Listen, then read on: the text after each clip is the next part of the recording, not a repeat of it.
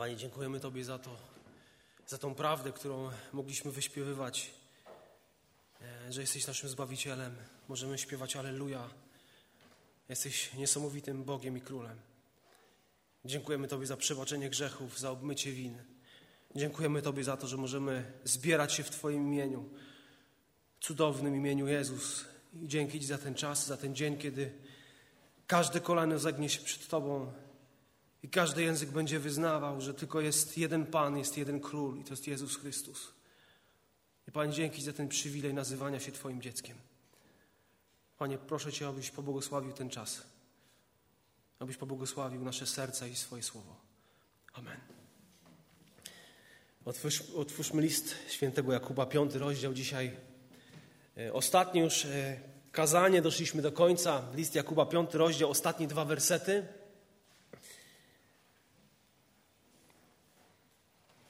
Jakub kładzie w tym liście nacisk na pewną duchową dojrzałość, mówi o wierze.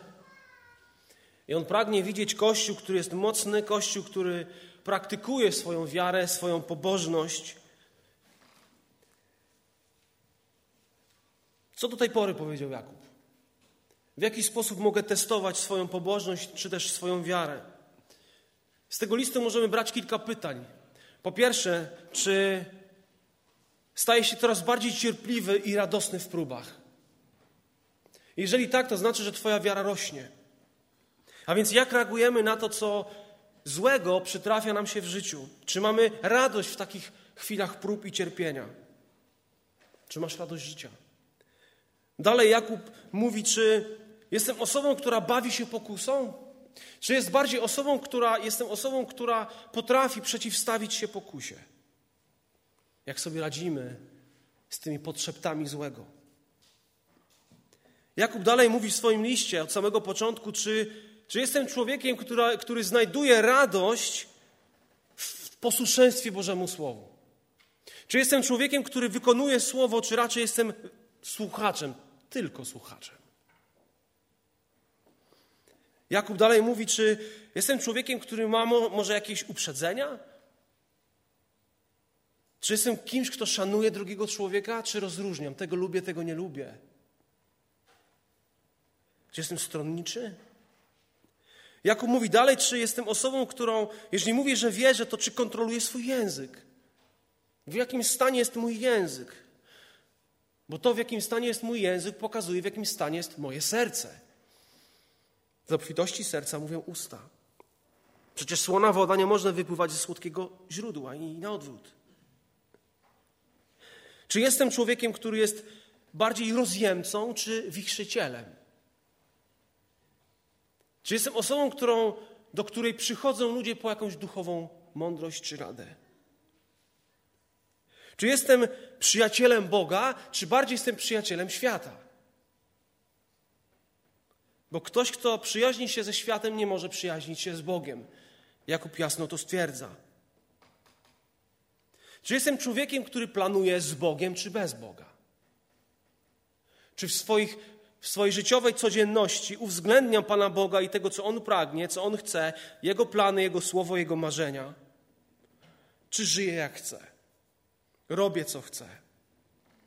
Czy jestem człowiekiem, który rozważa tą Bożą wolę? Czy jestem człowiekiem pychy, czy jestem człowiekiem pokory? Czy jestem człowiekiem, który uniża się przed Bogiem, czy jestem człowiekiem, który wywyższa się przed innymi? Czy jestem samolubny? Jeśli chodzi o pieniądze, czy jako pracodawca zatrzymuję pieniądze tym, którzy pracowali dla mnie? I ta zapłata woła. Czy jestem człowiekiem, który jest człowiekiem modlitwy? Czy jestem człowiekiem, który kiedykolwiek ma jakiekolwiek problemy, kłopoty, albo jeśli jest jakaś radość, czy jestem człowiekiem modlitwy, czy jestem człowiekiem wielbłądzich kolan. Czy jestem człowiekiem, który jest cierpliwy w oczekiwaniu na przyjście Jezusa? I nawet kiedy doświadczam zła, to jestem cierpliwy i mam tą świadomość, że mój Zbawiciel nadchodzi i On odpłaci, jeśli ktoś mnie uciska. Czy w tej cierpliwości i z wielką nadzieją czekam na przyjście Jezusa. I Jakub kończy swój list. Mówiąc o modlitwie, a ostatnie słowa, to z tych słów możemy wziąć takie pytanie: jaki ja mam stosunek do brata czy do siostry, którzy zboczyli z drogi wiary? Czy jestem człowiekiem, który bardziej krytykuje taką osobę, czy stara się pozyskać tą osobę? Jeżeli Jakub wcześniej mówi, że jeżeli ktoś jest cierpiący w chorobie, w bólu, to trzeba się modlić o taką osobę, to myślę, że tym bardziej trzeba się modlić o kogoś, kto odchodzi z drogi wiary.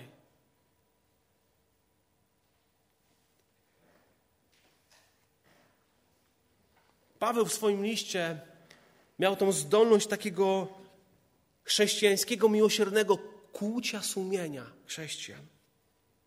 On poruszał duszę swoich ukochanych żydowskich braci. On chciał im powiedzieć: Słuchajcie, macie być tym, kim Pan Bóg chce, abyście byli. Macie robić to, co Pan Bóg chce, abyście robili. Macie odczuwać to, co Pan Bóg odczuwa. Macie być, macie być ludźmi czynu, macie być ludźmi żywej wiary. Macie się dzielić tak samo, jak Pan Bóg się dzieli. Czy jesteście takimi ludźmi? Jeden z komentatorów, William McDonald, powiedział: Twoja i moja wiara jest testowana każdego dnia. Jaki jest werdykt sędziego? I w ostatnich słowach, ostatnie dwa wersety brzmią tak: Bracia moi, jeśli ktoś spośród Was zboczy od prawdy, a ktoś go nawróci, niech wie, że ten, kto nawróci grzesznika z błędnej drogi jego, wybawi duszę jego od śmierci i zakryje mnóstwo grzechów. I to jest fragment, który w różny sposób się interpretuje, i mamy pewne problemy w interpretacji tego fragmentu. Czy to jest mowa, ten, kto zboczył, to jest człowiek, który jest wierzącym człowiekiem? Czy to może chodzi o kogoś, kto nie jest wierzący? Albo może chodzi o kogoś, kto twierdzi, że jest wierzący, ale prawda jest inna. Bracia moi, czy zwraca się do cielesnych Żydów, do tych jego rodaków z krwi, czy bardziej myśli o swoich duchowych braciach, Jakub? Bracia moi, jeśli ktoś z Was zboczy od prawdy, wydaje się, że mówi do, do osób, które są w kościele, są Bożymi dziećmi. Ale w tym fragmencie znajdują się słowa, które troch, troszkę to komplikują. Jeśli ktoś zboczy od prawdy, jeśli ktoś zbłądzi, jeśli ktoś będzie sprowadzony na manowce, jeśli ktoś schodzi z tej właściwej drogi, jest odwiedziony od prawdy, wprowadzony w błąd, jeśli ktoś jest oszukany, odciągnięty od tej właściwej ścieżki, Paweł mówi o, Jakub mówi o, o kimś, kto zbłądził, odciął się od prawdy i odcina się od prawdy. Jakub mówi o, o kimś, kto błądzi. To jest słowo, które oznacza pewnego wędrowniczka. Kogoś, kto wędruje i oddala się od tego miejsca przeznaczenia, miejsca, w którym powinien być. I to słowo odejść od prawdy, zboczyć od prawdy, sugeruje kogoś, kto stopniowo, ale bardzo poważnie oddala się od Bożej woli, od tego miejsca Bożego błogosławieństwa. Gdybyśmy mieli jakieś, znaleźć starotestamentowe słowo, które mogłoby to opisać, to jest jedno słowo odstępstwo. Ktoś, kto zboczył. I coraz częściej możemy widzieć taką tragedię w kościołach, kiedy w chrześcijańskich domach dzieci zbaczają z drogi wiary. Odrzucają lata nauki w szkole niedzielnej, lata nauki swojej mamy i taty i zbaczają od prawdy. Czy rzeczywiście Pan Jezus jest tylko jedną drogą do Boga, do nieba? Czy On istnieje?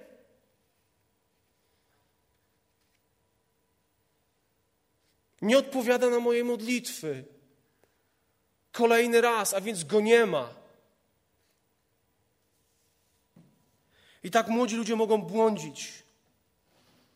I to błądzenie zwykle jest wynikiem takiego powolnego, stopniowego, duchowego upadania.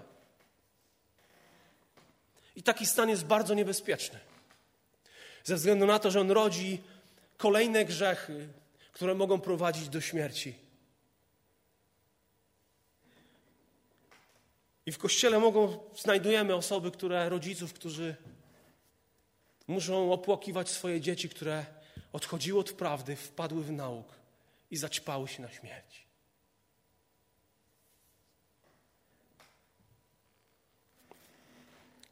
Jeśli ktoś zgubił ścieżkę, jest w beznadziejnie, beznadziejnej sytuacji, jest pogubiony.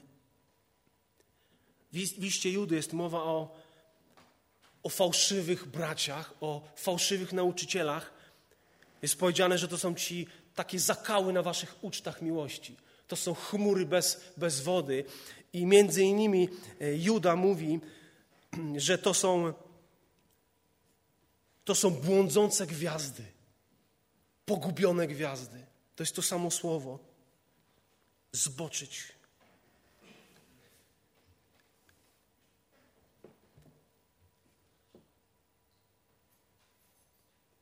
Ktoś, kto zbacza od prawdy, zapomina o tych wielkich, wielkiej prawdzie Bożego Słowa. Zapomina o wielkich doktrynach chrześcijańskiej wiary, które przyjął być może przy, podczas swojego nawracania. Zapomina o tym.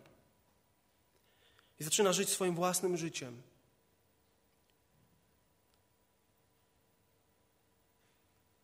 Mamy jako chrześcijanie różne obowiązki. Jesteśmy zachęcani do tego, aby coś czynić. I nie wiem, czy wiesz, ale jednym z takich obowiązków to jest obowiązek pozyskiwania zbłąkanych. To jest obowiązek pozyskiwania tych, którzy odeszli. To jest obowiązek ratowania tych, którzy są wydani na śmierć. Obowiązek zatrzymywania tych, którzy są prowadzeni na stracenie. To jest obowiązek Twojego i mojego życia. To jest Twój, mój obowiązek jako chrześcijan. Zbaczania od prawdy. Oczywiście nie ma ludzi całkowicie wolnych od błędu. Ale co robimy, kiedy widzimy, że ktoś odchodzi? Co jest prawdą w tym fragmencie? O jaką prawdę chodzi? Jaką drogę chodzi? Kiedy mówię prawda, po pierwsze mamy na myśli osobę Pana Jezusa Chrystusa. Prawdą jest Jezus. Ale również kiedy mówię prawda, to mówię o Bożym Słowie, o księdze, którą możesz trzymać, możesz czytać. Tą, którą masz w swoim domu. Prawda to jest Jezus i prawdą jest to Słowo.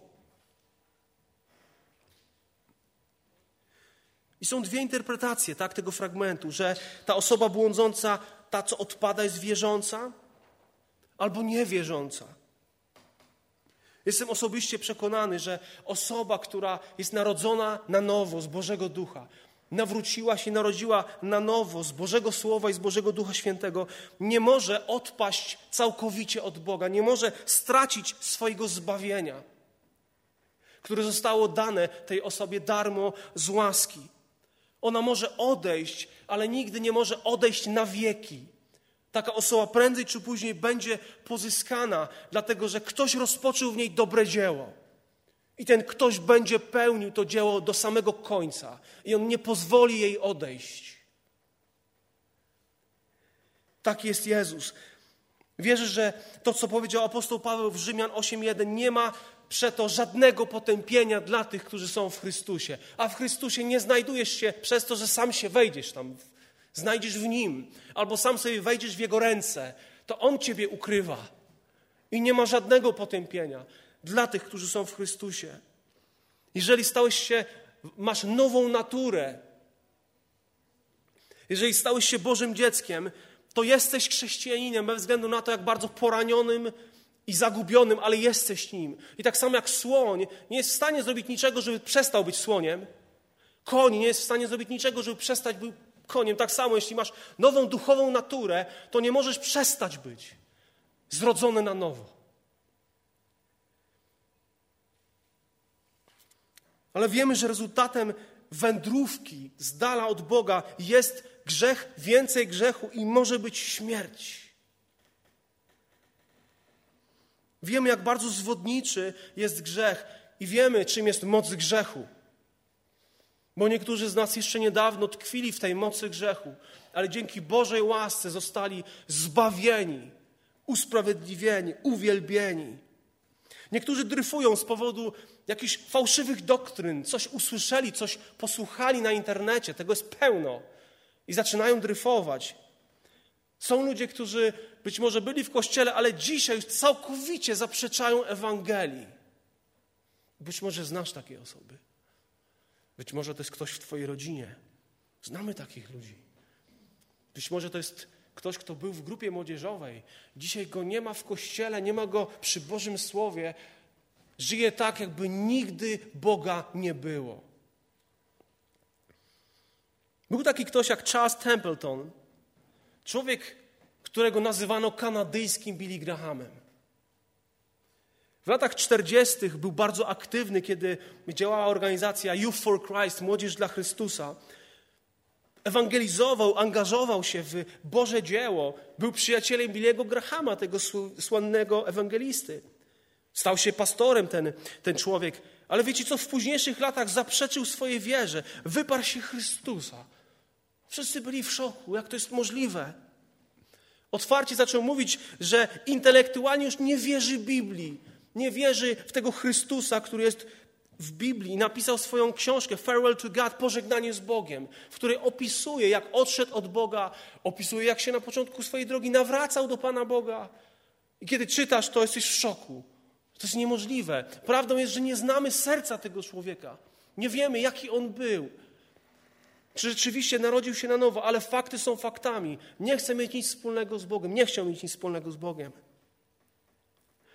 I ciągle i ciągle jesteśmy przez Słowo Boże zachęcani do tego, abyśmy na przykład Hebrajczyków 2.1, dlatego musimy tym baczniejszą zwracać uwagę na to, co słyszeliśmy, naprawdę, która docierała do nas, abyśmy czasem nie zboczyli z drogi. Salomon mówił, aby nie odrzucać jego nauki, jego mądrości, bo będziemy żyć. Zupełnie inny sposób, kiedy to zrobimy. Nie porzucaj mądrości ale mądrość zdobywaj, zdobywaj zrozumienie. Przypowieści 23, 23. Zdobywaj prawdę i nie sprzedawaj jej. Zdobywaj mądrość i karność i rozum. Kiedy człowiek nie zna Boga, to szatan to, co, co czyni, to próbuje za wszelką cenę zaciemnić człowiekowi Ewangelię. Zaciemnić jego umysł, aby nigdy nie poznał Ewangelii o Jezusie Chrystusie. Kiedy diabłu się to nie uda i człowiek nawraca się, rodzi na nowo, to jaki jest cel diabła? Abyś pozostał duchowym dzieckiem, aby odciąć cię, odcinać cię od tej niezwykłej społeczności z Jezusem Chrystusem. Aby ograbić ciebie z relacji z Nim, ograbić ciebie z relacji z tą księgą. I on próbuje rzucać wyzwanie prawdzie, temu, w co zaczynasz wierzyć, abyśmy się zatrzymali i nie robili postępów. Ale Boże Słowo mówi, zachęca, abyśmy trzymali się prawdy. Jesteśmy zachęcani ciągle i ciągle do tego. Trzymać się prawdy. Paweł w liście do Tymoteusza mówi tak, 4,16, do, do tego młodego pastora, pilnuj siebie samego i nauki. Trwaj w tym, bo to czyniąc i samego siebie zbawisz i tych, którzy Ciebie szukają. Słuchają, tak. List do Hebrajczyków Trzeci rozdział. Jest powiedziane, że jesteśmy nazwani domem Jego, jeśli tylko aż do końca wytrwamy. Niewzruszenie będziemy mieć tam ufność i nadzieję. Pan Jezus, kiedy kierował swoje słowa w liście, w objawieniu, ostatniej księdze Biblii, i kierował to słowo do jednego zboru, powiedział: Pamiętaj więc, czego się nauczyłeś i co usłyszałeś, i strzeż tego, i upamiętaj się. Jeśli wtedy nie będziesz czujny, przyjdę jak złodziej, a nie dowiesz się, o której godzinie cię zaskoczę. Objawienie 3:11 przyjdę rychło, trzymaj co masz. Aby nikt nie wziął korony twojej. Jesteśmy zachęcani do tego, aby znać prawdę, szukać prawdy, abyśmy badali, jesteśmy zachęcani do badania tego, co, co przychodzi do naszych oczu i uszu. Jesteśmy zachęcani do tego, żeby miłować prawdę. Drugi Tesaloniczan 2, 9, 10 to, są, to jest wgląd w czasy końca. I Paweł w tym liście mówi tak, a ów niegodziwiec przyjdzie za sprawą szatana z wielką mocą wśród znaków i rzekomych cudów i wśród wszelkich podstępnych oszustw wobec tych, którzy mają zginąć, ponieważ nie przyjęli miłości prawdy. Nie było w, tych, w życiu tych ludzi miłości do prawdy, która mogła ich zbawić. A więc miłość do prawdy. Jesteśmy wezwani do posłuszeństwa prawdzie. W Galacjan 5:7 Paweł mówi tak: biegliście dobrze, któż wam przeszkodził być posłusznymi prawdzie? Są takie przeszkody w naszym życiu. Przeszkody, by słuchać Boże Słowo, by być posłusznymi Bożemu Słowu. Mamy być tymi, którzy dalej mamy świadczyć o prawdzie, mamy y, manifestować prawdę. Lecz wyrzekliśmy się tego, co ludzie wstydliwie ukrywają, nie postępujemy przebiegle ani nie fałszujemy Słowa Bożego, ale przez składanie dowodu prawdy polecamy siebie samych sumieniu wszystkich ludzi przed Bogiem. 2 Koryntian 4:2. Składanie dowodu prawdy. Prawda wyzwala. Ja jestem droga, prawda i życie. I prawda jest bardzo niebezpieczna dla kłamstwa. I prawda dzisiaj staje się coraz bardziej niepopularna, coraz bardziej boląca, nawet tych, którzy są w kościele, coraz bardziej niemodna, aby mówić prawdę o tym, jak się sprawy mają. Aby mówić prawdę o prawdziwej, prawdziwej naturze człowieka, o prawdziwym buncie. Kościoły dzisiaj powstają jak grzyby po deszczu. Kościoły pogotowia, które pragną zdobywać ludzi. Ale kiedy patrzysz na to, jak zdobywają ludzi, jakich technik używają, jaką prawdę zwiastują, to jesteś osobą przerażoną. To są kościoły, które, które naciskają na cielesność człowieka. Przyciągają błyskotkami, świeconkami i łechtają cielesność człowieka. A więc cieleśni ludzie idą.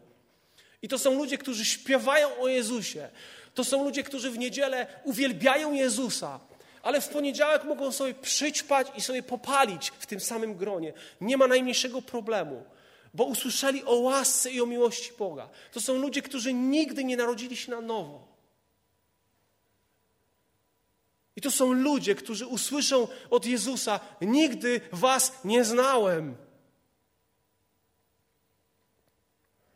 Jeden z takich pastorów, takiego kościoła, Powiedział, że największym niebezpieczeństwem i zagrożeniem dla świata jest co? Między innymi fundamentalizm islamski i fundamentalizm chrześcijański.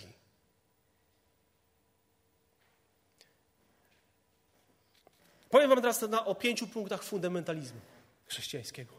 Po pierwsze, ktoś, kto jest nazywany fundamentalistą chrześcijańskim, to jest ktoś, kto wierzy w nieomylność Pisma Świętego, w natchnione Słowo Boga, że to jest nieomylne Słowo.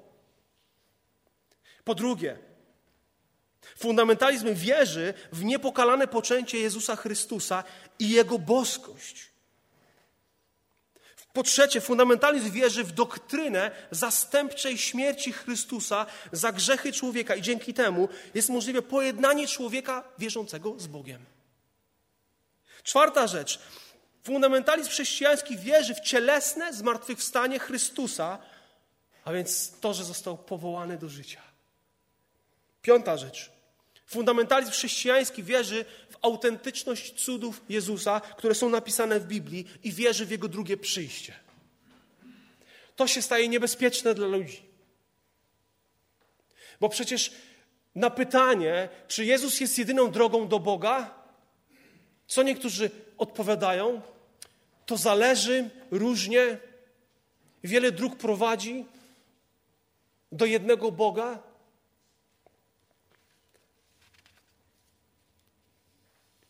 Jeżeli w to wierzysz, w te pięć punktów fundamentalizmu chrześcijańskiego, jesteś najbardziej niebezpieczną osobą na tej ziemi. W jakich czasach żyjemy? Prawda się nie boi. Ale z powodu tego, że ludzie zaczynają bać się prawdy, to zaczynają ją bardzo mocno atakować i wykrzywiać. I nie chcą jej słyszeć. A Jakub mówi, że jesteśmy powołani do tego, żeby szukać tych, którzy się zgubili na tej drodze prawdy, odeszli od niej. Jeśli ktoś zboczy od prawdy, a ktoś go nawróci. A kim jest ten ktoś? O kim Jakub mówi? Każdy, kto słyszy poselstwa, te, które napisał. Każdy, kto słyszy Jego słowa. Może być tym ktoś, ktośem.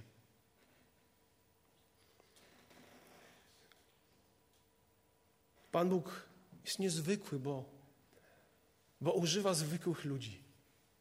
Takich jak ja i ty, aby ratować tych, którzy odchodzą od prawdy, aby ratować tych, którzy nigdy nie byli w prawdzie, nigdy nie zbliżyli się do prawdy. On chce używać Ciebie i mnie, każdego w kościele. On chce użyć Ciebie, aby zawrócić Twojego kolegę, mamę, tatę z tej błędnej drogi. Przecież Pan Jezus też jest tym, który Ciebie i mnie osobiście wielokrotnie nawraca. Bo to, że nawróciliśmy się, kiedy może po raz pierwszy słyszeliśmy Ewangelię, to nie znaczy, że już tego nie robimy, ale każdy dzień jest okazją do tego, aby ciągle i ciągle się nawracać do Niego. Przychodzić ze skruszonym sercem, w pokójcie i z wiarą, z tą świadomością, że On, On może naprawić to, co porozwalałem. Taki jest Bóg. I On użyła do tego braci i sióstr, różnych ludzi.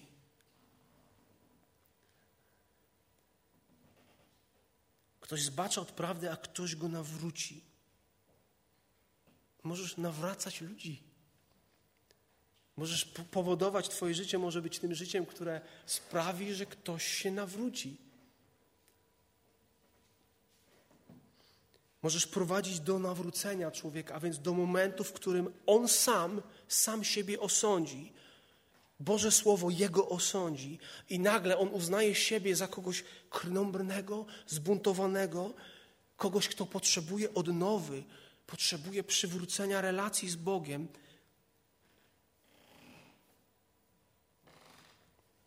I taki człowiek musi być, jeśli odda życie Bogu, będzie zachowany od, od głębi grzechu.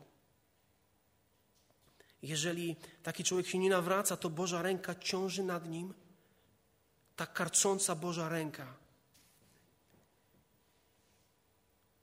I wiemy, że kiedy Boże dziecko odwraca się od Boga i jest zbuntowane. Tak bywa.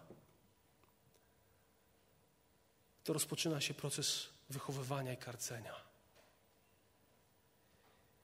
I wiecie, co jest ostatecznym narzędziem Bożego karcenia człowieka wierzącego?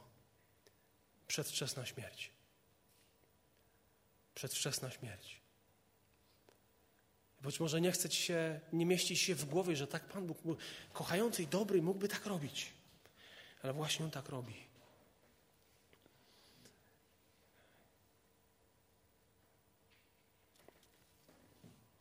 Jesteśmy powołani do tego, aby nawracać.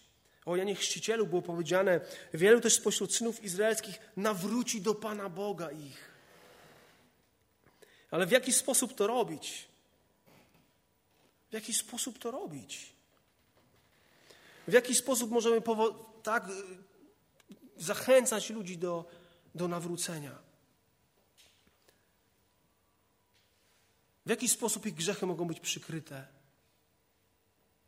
Ja i ty nie mamy takiej, takiej mocy, takiej siły, aby to zrobić.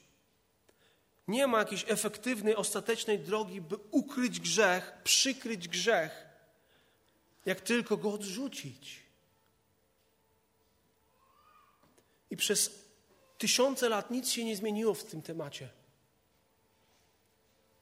Pan Bóg przebacza człowiekowi, który pragnie odrzucić grzech od siebie. Kiedy widzi, w jakim jest stanie, prosi o moc, prosi o nowe życie. I chwała Bogu za to, że jest oczyszczenie, że jest oczyszczenie dzięki krwi Pana Jezusa Chrystusa, że jest uświęcenie dzięki Bożemu Duchowi Świętemu. I kiedy człowiek się nawraca, kiedy człowiek jest zbawiony, to pojawia się w jego życiu nienawiść do grzechu i miłość do Boga i człowieka. A gdzie trafiają ludzie, którzy zboczyli od prawdy? Trafiają niektórzy do klubów, niektórzy mogą trafić do domów publicznych, niektórzy trafiają do cudzego łóżka, niektórzy trafiają w tą machinę pracocholizmu, nałogów, uzależnień, hazardu, pornografii, trafiają na drogę materializmu. Pewnego wieczoru, niedzielnego wieczora, William Both, ten angielski pastor metodystyczny, który był założycielem i pierwszym generałem Armii Zbawienia, tej organizacji, która pomagała ludziom, spacerował po Londynie ze swoim synem Bramwellem. Jego syn miał około 12-13 lat. I jego ojciec zaskoczył swojego syna, bo wiecie, gdzie go zabrał? Na salony. Wiecie, co to oznacza? I ten człowiek wszedł y, w samo centrum tak piekła, zobaczył kobiety, zobaczył mężczyzn. Na śladach jest powiedziane, że na ich śladach było tylko widać grzech, występek, nienawiść, brud. Niektórzy byli pijani, opary alkoholu i tytonie były trujące. I wtedy ten, ten generał, William Boff, powiedział tak: Willie zawołał swojego syna. Kiedy on podszedł, powiedział tak: To są nasi ludzie. To są ludzie, dla których chcę, abyś żył i przyprowadził ich do Chrystusa. I wiele lat później ten już dorosły mężczyzna powiedział, że te słowa go nigdy nie opuściły. To są nasi ludzie, to są ludzie, dla których chcę, abyś żył i przyprowadził ich do Chrystusa. To uczucie nigdy mnie nie opuściło, powiedział. Ale wiecie co? Ci, którzy zbaczają od prawdy, nie zawsze trafiają do takich strasznych miejsc. Ci, którzy zbaczają od prawdy, niektórzy zamykają się w sobie. Niektórzy nadal chodzą do kościoła. Są wśród nas. Stają się powoli z dnia na dzień ludźmi niewiary, wątpliwości. To są ludzie coraz bardziej nieradzący sobie z problemami życia. To są ludzie, którzy stają się ludźmi goryczy, depresji, niechęci do życia. To są ludzie, którzy, z dnia na dzień coraz bardziej nie ufają Bogu. Stają się cieleśni, pełni strachu, rezygnacji, beznadziei, pretensji, wyrzutów do człowieka i Boga. Stają się ludźmi smutku, stają się ludźmi straty. I oni być może są pośród nas. Być może siedzisz dzisiaj za swoim komputerem czy przy telewizorze, jesteś właśnie taką osobą, która skacze od kościoła do kościoła. Bo jesteś osobą, która zbacza z prawdy, z tej drogi prostej.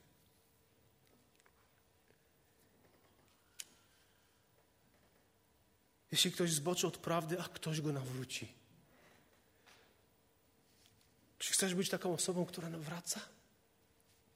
Tego, który błądzi? Czy to jest w Twoim DNA?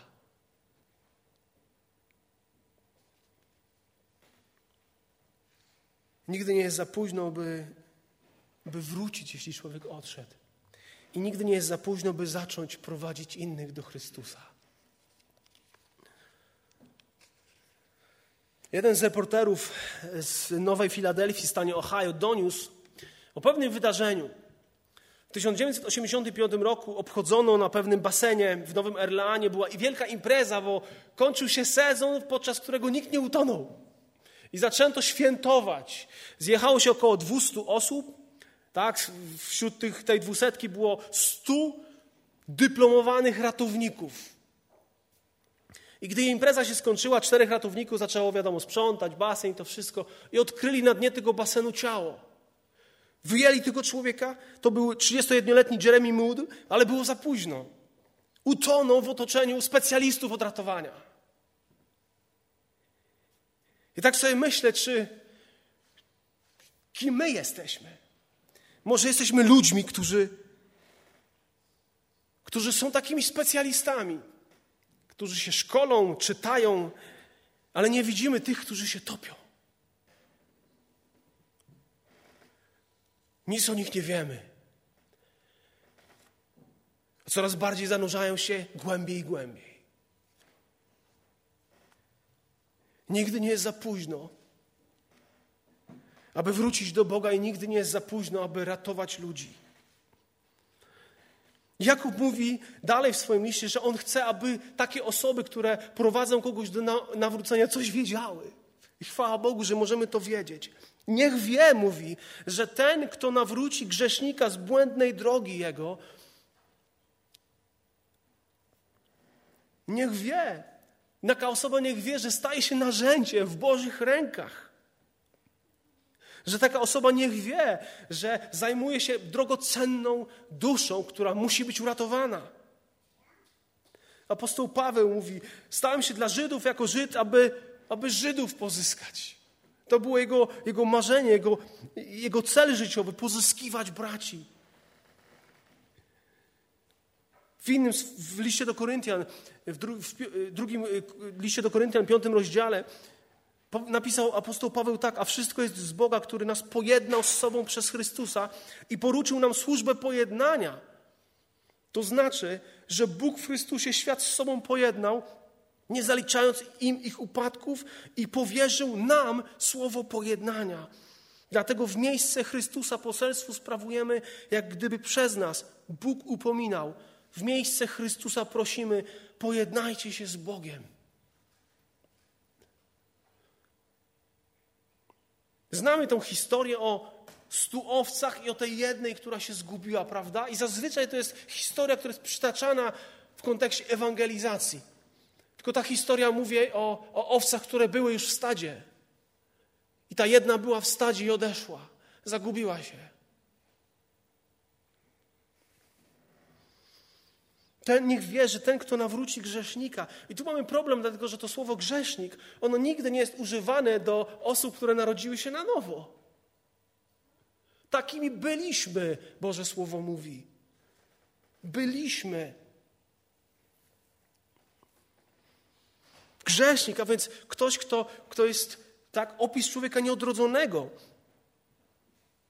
W Septuagincie, czyli w greckim w Starym Testamencie, to jest słowo użyte do kogoś, kto jest po prostu ucieka od Boga, ucieka od prawdy.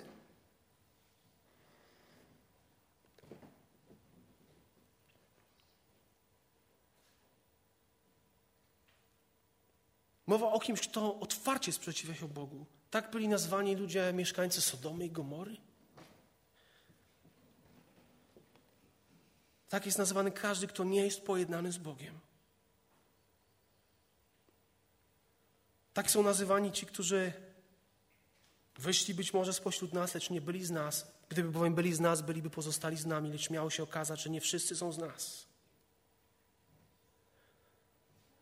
Niech wierzy ten, kto nawróci grzesznika z błędnej drogi. Czy to słowo grzesznik w tym przypadku tyczy się kogoś, kto jest Bożym dzieckiem albo nie, nie ma znaczenia. Twoim, moim zadaniem przede wszystkim jest ratunek tych, którzy zginęli, tych grzeszników. To jest Twoje i moje powołanie.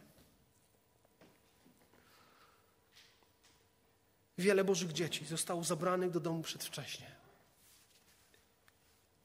Nie powinni tam trafić, ale trafili z powodu pychy, zuchwałości, nieskroszonego ducha, z powodu tego, że nie poddali się oczyszczającemu działaniu Jezusa Chrystusa Jego krwi.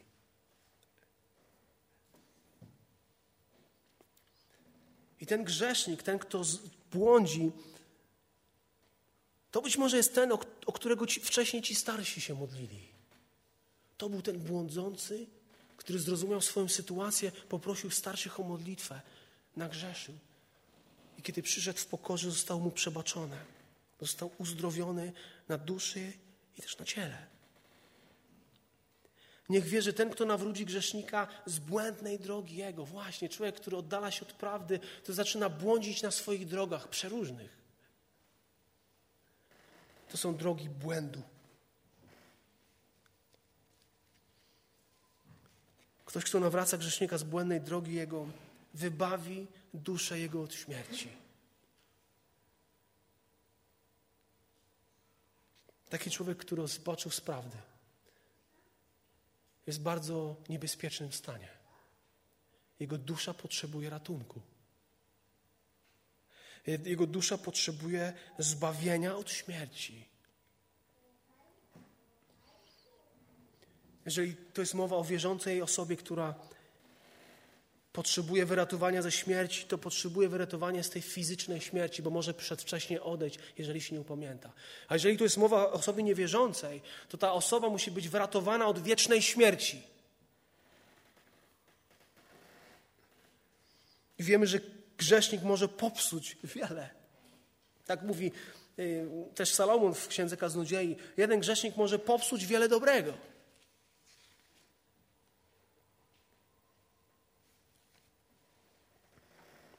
Biblia mówi o dwóch rodzajach śmierci, o pierwszej i drugiej śmierci. Pierwsza śmierć to jest fizyczna śmierć, tak? Śmierć ciała, która jest tym ostatnim, ostatnim Bożym aktem dyscypliny. Ale też jest mowa o duchowej śmierci, to jest przerażająca śmierć, to jest wieczna śmierć. Objawienie 21:8. Udziałem zaś bojaźliwych i niewierzących, i skalanych, i zabójców, i wszeteczników, i czarowników, i bałwochwalców, i wszystkich kłamców będzie jezioro płonące ogniem i siarką. To jest śmierć druga.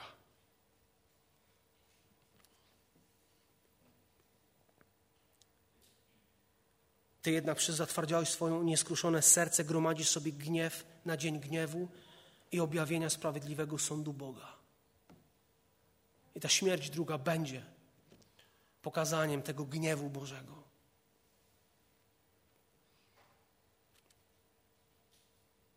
Czy masz pragnienie, by wybawiać ludzi ze śmierci? Być może Twoje dziecko tego potrzebuje tu i teraz. Tak bardzo jesteś tego świadoma. Świadoma jako tata, mama. Taki ktoś, kto prowadzi człowieka do nawrócenia, kto nawraca grzesznika z jego błędnej duszy, wybawia jego duszę od śmierci i przykrywa mnóstwo grzechów. Zakryć znaczy dokładnie odpokutować za, zadośćuczynić. Termin bardzo znany w Starym Testamencie w kontekście ofiar, przykrywania grzechów. Psalm 32:1. Błogosławiony ten, któremu odpuszczono występek, którego grzech został zakryty. Jestem tak bardzo wdzięczny Bogu, że zakrył moje grzechy, że przykrył je swoją krwią. Ja nie byłem w stanie tego zrobić, ani mój tata i mama. Ale Zbawiciel był w stanie. I do dzisiaj jest w stanie przykryć każdy grzech. Pytanie, czy jesteś gotowy przyjść do Niego. Zakryte grzechy to przebaczone grzechy, to zapomniane przez Boga grzechy. Kiedy Pan Bóg przykrywa grzech, to znaczy, że traktuje je tak, jakby nigdy nie zostały popełnione. I ten, kto nawraca człowieka, jest narzędziem miłości w Bożych rękach. I skoro Pan Bóg przykrywa grzechy grzeszników, to takie grzechy powinny być również zapomniane przez Ciebie i przeze mnie, zakryte przed wzrokiem ludzi, między innymi ludzi z tego świata.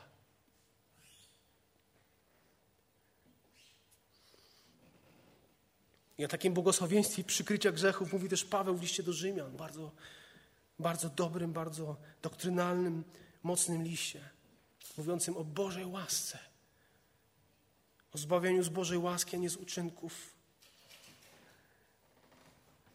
Niech wierzy, kto nawróci grzesznika z błędnej drogi, jego wybawi duże jego od śmierci, zakryje mnóstwo grzechów. Znasz to uczucie?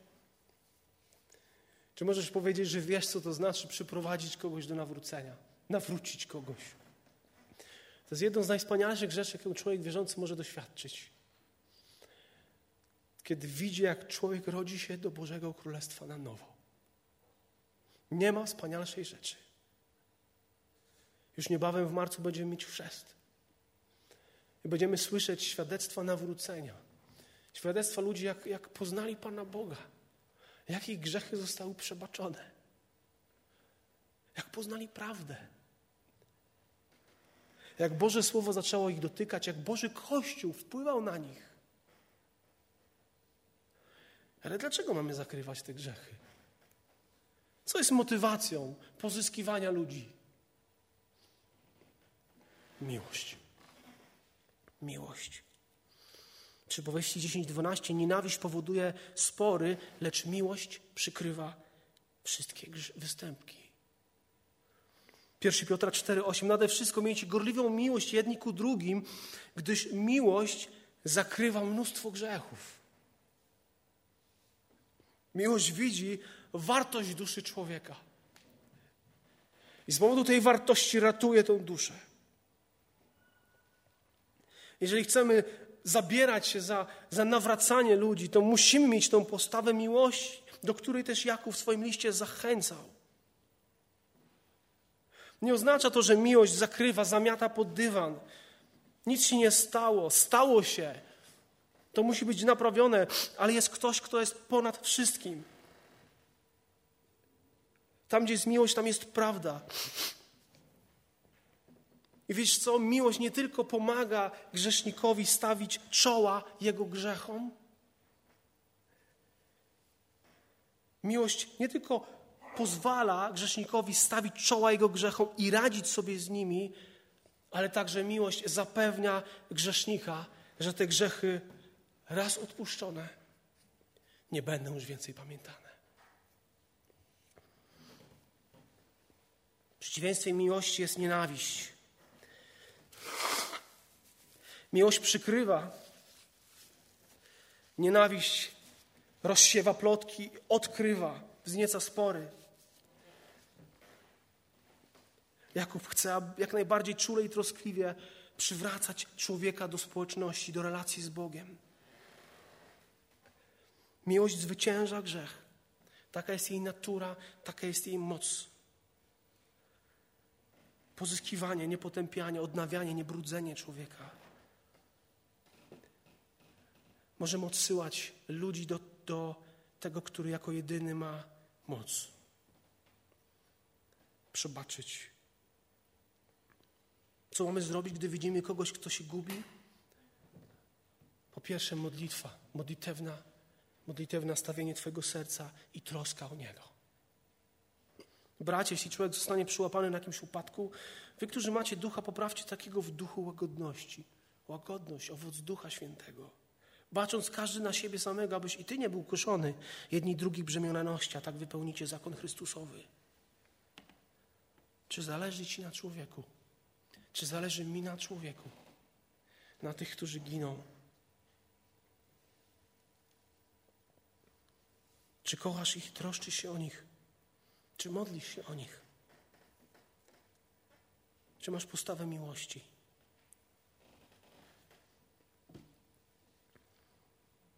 Czy masz świadomość tego, co masz? Masz prawdę. Masz Chrystusa.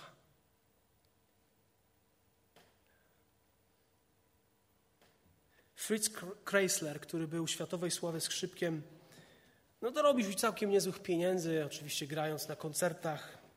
Był bardzo dobrym muzykiem, skrzypkiem. Komponował, ale większość z tych pieniędzy swoich po prostu rozdał. Był hojny. I pewnego dnia na jednej ze swoich wycieczek odkrył wspaniałe skrzypce. I nie miał pieniędzy, żeby kupić tych skrzypiec. I oczywiście dalej koncertował i w końcu zebrał trochę pieniędzy, aby pokryć cenę wywoławczą. Wrócił do sprzedawcy, mając nadzieję, że zakupi ten niezwykły instrument, ale ku jego wielkiemu przerażeniu ten instrument został sprzedany. Jakiś kolekcjoner go kupił. Chrysler udał się do tego domu, do tego nowego właściciela i zaproponował, że odkupi te, te skrzypce. No ale kolekcjoner, jak to kolekcjoner powiedział, że one stały się jego bardzo cenną własnością i nie odda tych skrzypiec nikomu, nie zamierza ich nigdy sprzedać. I Chrysler głęboko rozczarowany już miał odejść, kiedy wpadł na pewien pomysł i, i poprosił tego kolekcjonera, czy mógłbym y, raz zagrać na tym instrumencie. Ostatni raz, kiedy one już zamilkną na wieki. No i ten człowiek się zgodził. Pozwolono mu zagrać i ten wirtuos wypełnił tą salę, w której te skrzypce były, całą tą salę poruszającą muzyką, że ten kolekcjoner się wzruszył do głębi, poruszył jego emocje i w końcu zaczął otwarcie mówić: Nie mam prawa zatrzymać tego dla siebie. Wykrzyknął: To są, są one Twoje, panie Keisler. Zabierz się w świat i niech ludzie usłyszą. I niech ludzie to usłyszą. Masz prawdę. Mamy Chrystusa. Żyjemy pośród ludzi, którzy się gubią i się błądzą, ale mogą usłyszeć cudowną muzykę. Tą muzyką jest Jezus Chrystus. Może zanieść to niezwykłe brzmienie do serc tych ludzi, którzy się gubią, którzy nie mają nadziei. I może dzisiaj jesteś osobą, która przychodzi do kościoła albo słucha mnie przez internet, ale jesteś daleko od Boga. Może jesteś chrześcijaninem, ale jesteś osobą, która odeszła od Boga, zostawiła drogę prawdy i wiary. Żyjesz swoim życiem. Może wyznajesz Jezusa, ale wiesz, że tak naprawdę On nie jest w Twoim życiu. Dzisiaj jest czas, aby wracać na drogę prawdy. Jeżeli będziesz potrzebował modlitwę po nabożeństwie, jestem do Twojej dyspozycji. Napisz, jeśli potrzebujesz modlitwę na nasz adres. Jest też Heniek. Jeżeli potrzebujesz wsparcia w tym zdobywaniu dusz również, jesteśmy chętni do tego, żeby się z Tobą modlić. Bracia moi, jeśli ktoś spośród Was zboczy od prawdy, a ktoś go nawróci, niech wie, że ten, kto nawróci grzesznika z błędnej drogi Jego, wybawi duszę Jego od śmierci i zakryje mnóstwo grzechów. Jezusowi niech będzie chwała. Powstańmy do modlitwy.